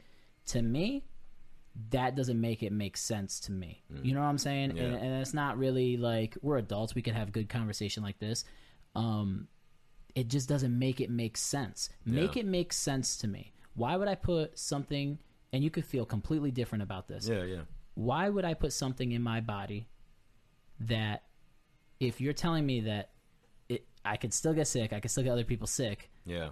that's like what's the point then you know what i mean to make people happy you know what i mean like Yeah, like to make some people. i'm not against safe. the vaccine i'm just against like just make it make sense. Make things make sense. And right now it's people got to understand too there's a po- there's a process to this. This is something that we are still trying to develop. Like we're learning about this every day. Yeah. do you really think that like we're gonna have all the answers like that? No. Hell no. So the, the two things I'd say to that are I used to work at Best Buy. I used to work at Best Buy, and Yeah. uh, I remember when you know Xbox One came out, and I remember just thinking like, "You're all wasting your time. Like this first round that you're about to buy from us." It's, it's all gonna break. All of this is gonna like you just come I back in that a few yeah weeks. they say that about every console And that's what I think about. wait for the second yeah. yeah. and that's what I think about with the uh, with the vaccine. Is like eh, I'm sure we're gonna get it wrong a couple times. I think the only thing um, that may, ever made sense to me was because I, I didn't want the vaccine before I got it, but the nature of my job requires me to be in large groups of people, and I, it was just like I couldn't avoid it.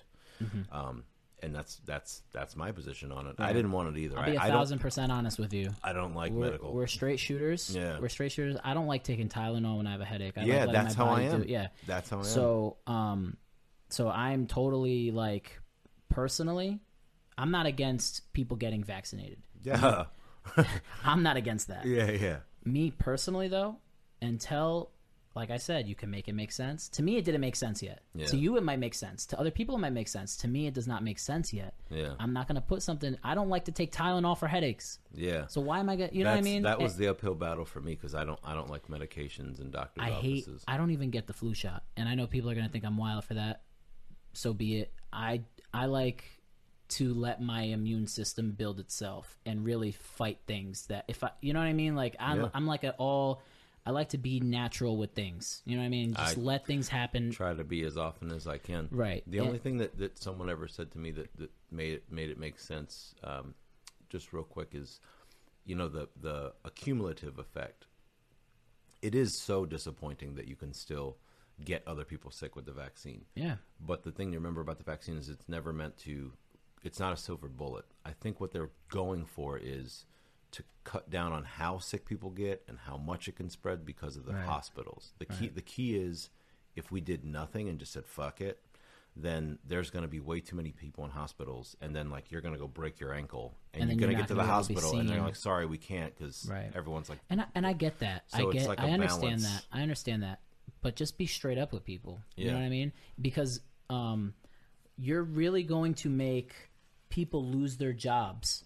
You're going to make people lose "Yeah, their jobs because of that. It gets to be too much." You know what I mean? And, and and it's like, I understand the point. Everybody wants this shit to be over. That's one thing we could all agree on. Everybody wants this. Everyone wants this shit to be over. In a world that we're we're so divided, we could all agree on that. yeah, And I think that when you start to say, as an administration, right? I'm Yeah. talking about um, our president. yeah, When you start to say, like, we're not going to make it, man, we, we can never ma- mandate it. We can never make you take the vaccine. right, But with another hand, be like, you know, you need the vaccine to work here. Well, that's weird because now you're saying I, I don't have to take it, but I need to find another job that allows me to not be vaccinated. So now what you're saying is like either take the vaccine and continue living my life the way, you know, normally or not be able to support my family, not be able to pay my bills and not be able to make a living. yeah. You know what I mean? I think that's pretty fucking foul. I wish, I wished, uh, I wish there was a reset in the beginning, like a, or I, I should say a pause, a pause. When you're playing a video game and you hit pause, everything stops. Right. And in the beginning, when we were trying to figure out how to get our arms around it, we didn't hit pause. We had some people hit pause. We had some industries hit pause. Other industries didn't. And so, like, what it, it didn't. I said that from day one. I said And that then- from day fucking and you remember, one. you remember they're like, they're like, uh, you know, uh, like a, a rent moratorium or whatever. Like, you don't have Mm-hmm. to pay your rent for now, but the landlord does still expect some income. So if it was an actual pause, his his him feeling his bills would be his- paused. his- Everything would be yeah, paused. everything. Yeah, that's what I'm saying. It's a cycle. You can just you follow it everywhere. I said this from day one. When this shit first hit America, I said, yo, clo- first of all, I know this sounds fucking like hostile as shit. Close the borders Mm-hmm. and everybody, like, okay, you have four days to get all the belongings you need for two weeks. Yeah. Everybody stay inside for two weeks. yeah, And it, it'll suck, but it's better than two years. yeah, which is what we're coming up on right, real right, soon, March. right. So everybody get everything you need. We're going full lockdown. The only people on the road are police making sure you're inside, Yeah. and that's it. Yeah. And yeah, it sounds pretty fucking scary, but this shit would have been done. This shit would have been done. Yeah, and then after pandemic. that, the only way people could come into the country is testing negative for COVID. Boom, there you go. Solid, solid. let's let's talk about what the ego does. The ego will convince you that it's a good idea to try to convince the country you're in charge of that the pandemic that's playing out isn't even happening. That's where we started. right. So when people who believe everything he says um, are hearing him say that this isn't even a real pandemic, there's no fucking way they're going to accept somebody telling them they have to do something Mm. because of that pandemic. They're going to tell them, "Look, fucking self, are you nuts?" Right. He, he said I didn't have to do any of this, so fuck off. it set the trend It for did. that. However, I feel like there's also a lot of other components that happen to get to where we're at today. Yeah. And to put the blame on any one person, I'm not defending the guy, but I don't think anybody could have prepared for what the fuck was about to happen. No, Knowing what we know now, No, no, forget about it. You Yeah. could you could throw the kitchen sink at him. No. You're not gonna you're not gonna stop something No, like this. he definitely exasper exasperated, but he didn't cause. Well, I well, we could get into some conspiracies, which uh, Yeah. well, there's crazy shit that they're talking about where this came from, and all right, but um, It came from um, Mars. yes, on a little capsule that fell into the Earth, and someone opened it, and then voila, And, vo- and voila. voila. I spent 80 bucks on masks in the last, what, two years? Uh, I think I think it's crazy, man. I think, um, I think that I listen. I got COVID in the beginning of August, um, and yeah, it sucked. It sucked, and Yeah, my best friend just got it. He hated it. Dude, it was the worst. It was it was shitty. It was just shitty being inside. Like I was fine. Yeah. Like one night, sweats, shitty, whatever. Like just felt like shit. Yeah. Chills, and then every day was a new symptom. But then every day also a new uh, the symptom I had left. So it was like the chills and the fever left after day Oh, two, right, right, right. and then oh shit, can't taste anything, and then oh shit this and oh shit that. But then once it fully got out of me and the quarantine was over, Yeah. I felt fine.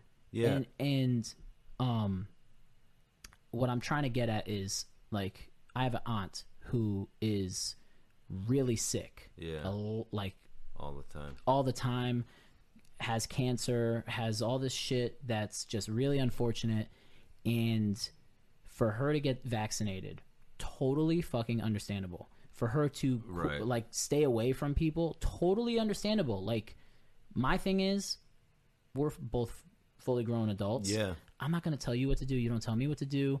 Um, but like if if it doesn't make sense to certain people, you cannot force them to do it. I'm Yeah. I'm sorry that like that's not to defend the guy that like you said at the bar like you're taking away my freedom. No, he's just saying that because he he wants to start shit or he wants to talk out of his ass. Yeah. If you really think about it, if you really really think about it, what's the problem with allowing your body to just naturally if you if you're okay with it right Yeah. if you're not okay with it then this is a whole different conversation but if you're okay with it what's the problem with your body being able to fight it off you know what i mean Yeah.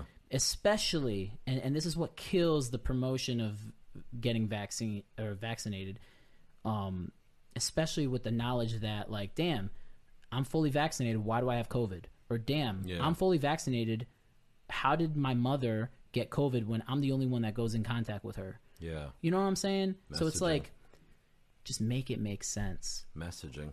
it, Yeah, I they think didn't- that they didn't do a- it's too poli- the problem is it's too political it's too political they're using something that should be over Mm-hmm. by now Yeah. um, as like a political like standpoint, like you mentioned earlier with whole with the whole like, oh well, what do they have to talk about now? They don't have a villain. Well, Yeah. they're using COVID. Yeah. they're using COVID, and it's bad for everybody. Yeah.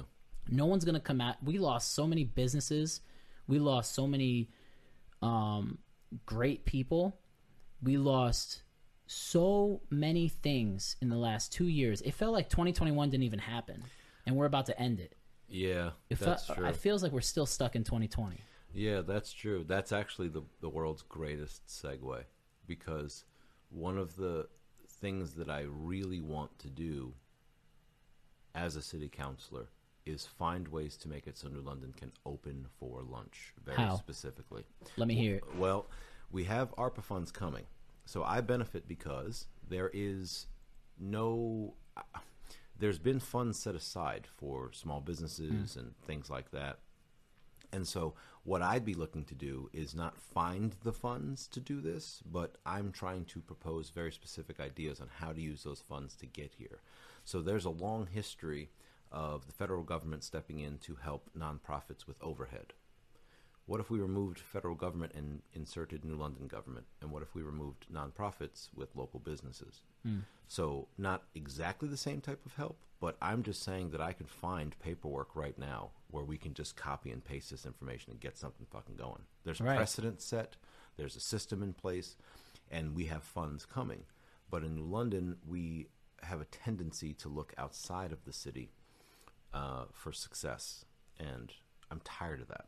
So, what I would want is for the city to sit down with its local businesses, particularly the restaurants, and establish what they need to get comfortable opening during the lunch hours, during the daytime hours, when we Are they closed? a lot of businesses, most businesses, I feel like in New London, Hmm. are closed during the week in that lunchtime hour. There's lots of retail shops, art galleries. They're not. Well, they don't have money to pay people. They don't have. right. They So don't have people. It's, all. It's all. they don't have people to work either. It's a cycle. It's all overhead. Uh, if you're going to open at 11 instead of 4, then you need to pay a cook to come in and prep food at 10 instead of at 3. You got to Mm-hmm. pay someone to be behind the register. Maybe you have a host in your restaurant. Maybe you don't. Um, oh, you know, your utility bill's affected when Oh, you sure. expand your hours. Yeah. And then product. You know, th- there, there's a lot that they need to do. Maybe, you know, somebody wants to expand their menu, but they're afraid to do that because there's no lunchtime crowd in New London, which blows my Or mind. Or they're not getting supplies. There's a lot of shortages on a lot of things. They're That's not true. getting, I don't know, lobster tails or something. You know what I mean? Like, oh, we can't add this to our menu or th- this, that, whatever. Um, it's scary. Yeah. It's scary because we everybody want like everyone who likes to make money and work um, they want to, Yeah. and and they want their business to like. If you're a business owner right now, you're just like screaming for help because you're like, I just want to, I want to get this shit going and again. there's two there's two things that are affecting you right now the crowds aren't there Mm-hmm. uh, uh, generally speaking but i'm also thinking about new london the crowds aren't there for you to sell to during the day but even if the crowds were there that's what i'm proposing is that we don't need a plan to get us where we were before covid because we Right. lost so much revenue we need something to expand our hours of operation so that we can get more revenue and make up for it in new london we largely rely on the dinner crowd if you're a restaurant, and that has to stop uh, because during the day, the train, the bus, the ferry is just giving us an influx of people every day. and oh, the first thing they do is look for a place to eat or drink in the time they have in our city, Mm-hmm. and they most of them spend their time running around carrying their luggage, running around Bank Street looking for a place to go, and they don't they don't have that was literally me like a month ago. Swear to God, no Yeah, joke. It's a thing. Um, right after I, this is a really bad way to. Um, this is a really bad way to celebrate coming out of quarantine. but uh, right after quarantine, I went to a Mets game, and I'm not a Mets fan, but I got a free ticket, or not a free. Yeah, I got a free ticket, and um, Live baseball is fun. right, I took the train, right, and I came back to New London, and my buddy that was picking me up from the train station. Him and I made plans to uh, go eat at Hot Rod Cafe or Sure. Hot Rod's Cafe, whatever Yep. it's called, Yep. and uh, they were closed on a normal business day. uh, I think it was Saturday or Sunday, but on Google they were open. Yeah, When I walked up to the the place, it was closed, yeah. and a lot of them were closed, and it was like around two o'clock in the afternoon, Yeah, this which is, a it- it's a it's a so problem. and you're coming from outside the city and this happened so uh yep that should have been tightened up on the website and the facebook but oh yeah, the Facebook had no answers, yeah but, and the but website had no answers either. speaking of of rods that's a good example because you know and i love rod and i love hot rods full disclosure but uh, they're an example of that, and this isn't anything that they can be blamed for. They're making the calculation that it's not smart to open during the day. It just doesn't make That's New. London's problem, not their problem. Right. So we have to, you know, the municipality would have to solve that. But I just want to use him as an example because I just realized, as I'm doing my research, you know, and looking into things, that he's been opening during the weekend for football. Mm.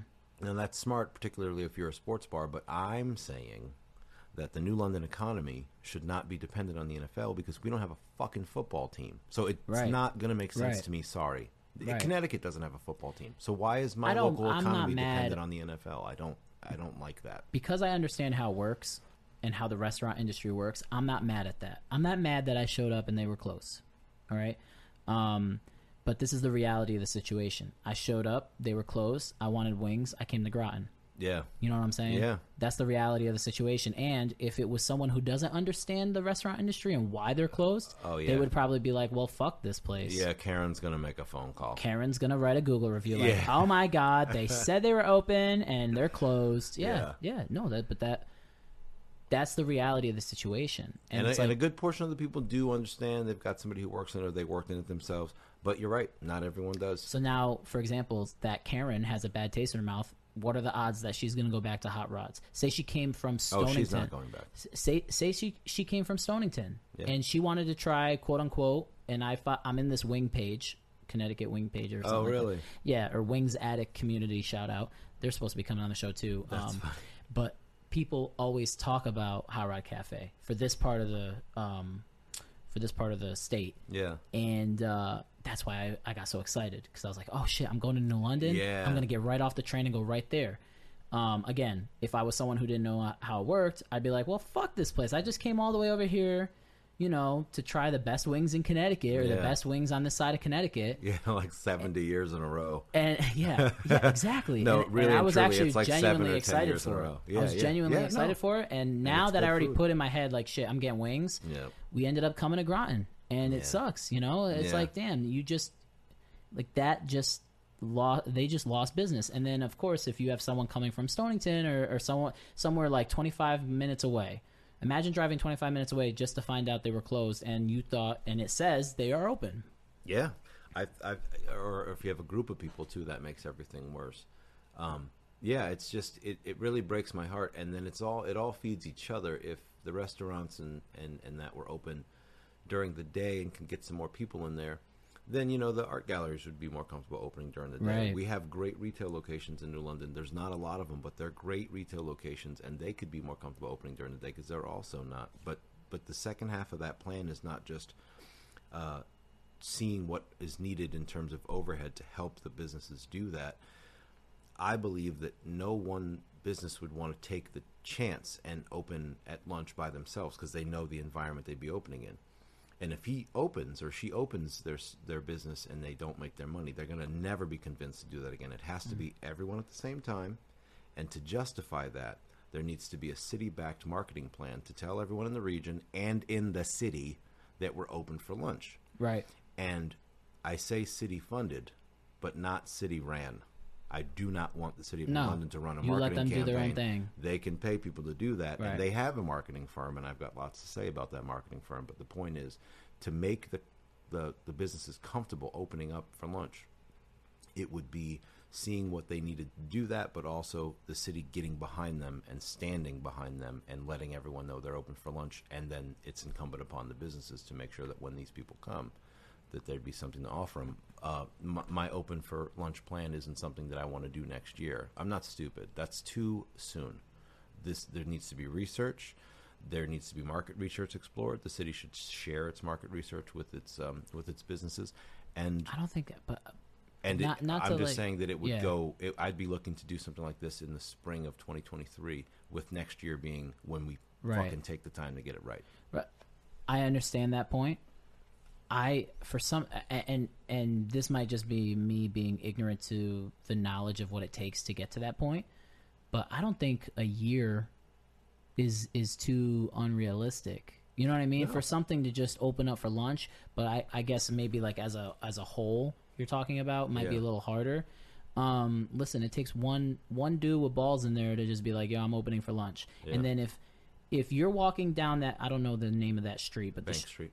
Bank Street with all the places on Yep. it. Okay, so if you're walking down that street and you see one restaurant open and a bunch of people in there and everything else is closed, they're only going to profit from that. And Yeah. then, you know, other businesses should follow suit. Yeah. You know, but it should it it just needs one person to really just be like I'm doing this. Fuck it. Yeah. And um it's it's a little bit of risk, you know, but try it. I mean, what what are you going to lose other than Money.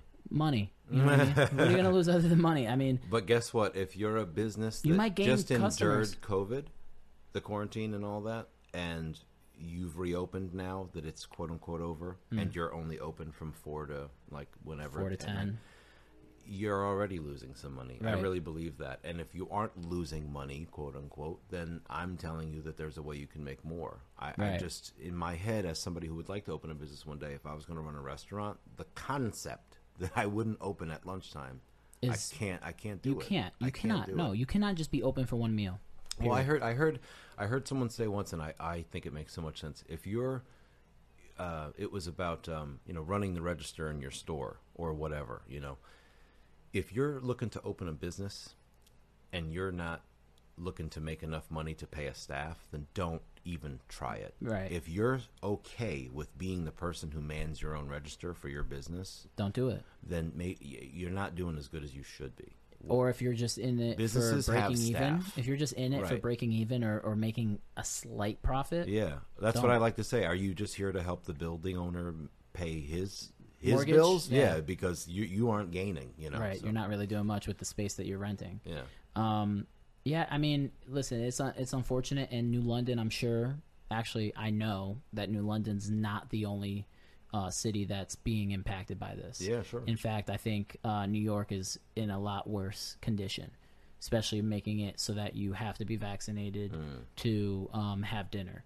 Uh, it's a crazy world we're living yeah, in. It's- crazy. it's man. crazy that I, I just don't get it. But I mean, I, I can't make it make sense, and and that's my problem. And that you know, we'll we'll we'll work on that, Yeah. making that make sense. Um, but because we have the opportunity here to still be open, um, to anybody, um, we got to take advantage of that. Yeah. You know what I mean? Because who knows? Who knows what happens this winter? Who knows? Yeah. Winter is coming. You know who kno- who Winter knows is coming. exactly? who knows what they're gonna throw These at are us? such good microphones for voice work. yeah. Such good microphones. Yeah. Well, hey. I Hello, mean- Clarice. Lovely to see you. Hey, uh, we're we're pretty much uh, maxing out on time. Um, before we go, why don't you anything that you want to share, anything that you want to say about um, you running for uh, your position in New London and um, and what your plans are, any any type of promotional thing or any um, any final words, any plugs, anything like that. Um, now would be the time to really just let it all out. I, I appreciate that.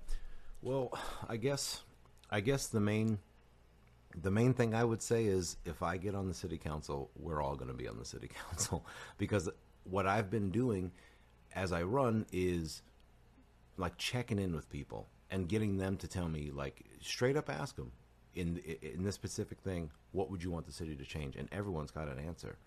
And so i've been having these conversations with people for so long and i think being on the city council would be a chance to act on some of the things that my peers in town want to see happen because it's also the things i want to see happen. Um, um, you know arts is a good economic driver a strong economic driver in new london um, but with our business, we take a similar approach to the approach we've been taking with housing in New London gentrification. You know, some of our policies start with gentrification. We want to look outside of our borders to grow New London. And I mean, I see the merit in that, but can't see the forest from the trees, right? That's a- Focus on what we got here yeah, first. I, I like to use a basketball analogy. You know, New London is so obsessed with trying to show everyone that we can slam dunk, but we need to work on our handle. We need to get our layups down well said. you know mm. and that's what i want to do is bring it back to that everything new london needs it already has Fundamentals. it just needs to be unlocked Perfect. that's where i'm going to hang it right All there right. Where can they find you? They can find me at long for city council on instagram it's at long for city council my website is longforcitycouncil.org and i'm on facebook eddie long but um, facebook's boring Yeah. go to my instagram long for city council They're owned by the same company. yeah, yeah, yeah. One stop shop. But Yeah. no, the real information is on Long for City Council number four. All Long right. for citycouncil.org. All right. Well, thank you again, Eddie, for coming to the show, Cheers. and I'm sure you'll be back. Yeah. Um, and uh, I mean, we could have talked for five hours, easy, but Yeah. I gotta pee. so I always, I always try to end it with a laugh. Uh, yeah, yeah, yeah. Again, thank you for coming through. Um, thank you guys for watching. I'll see you guys next week.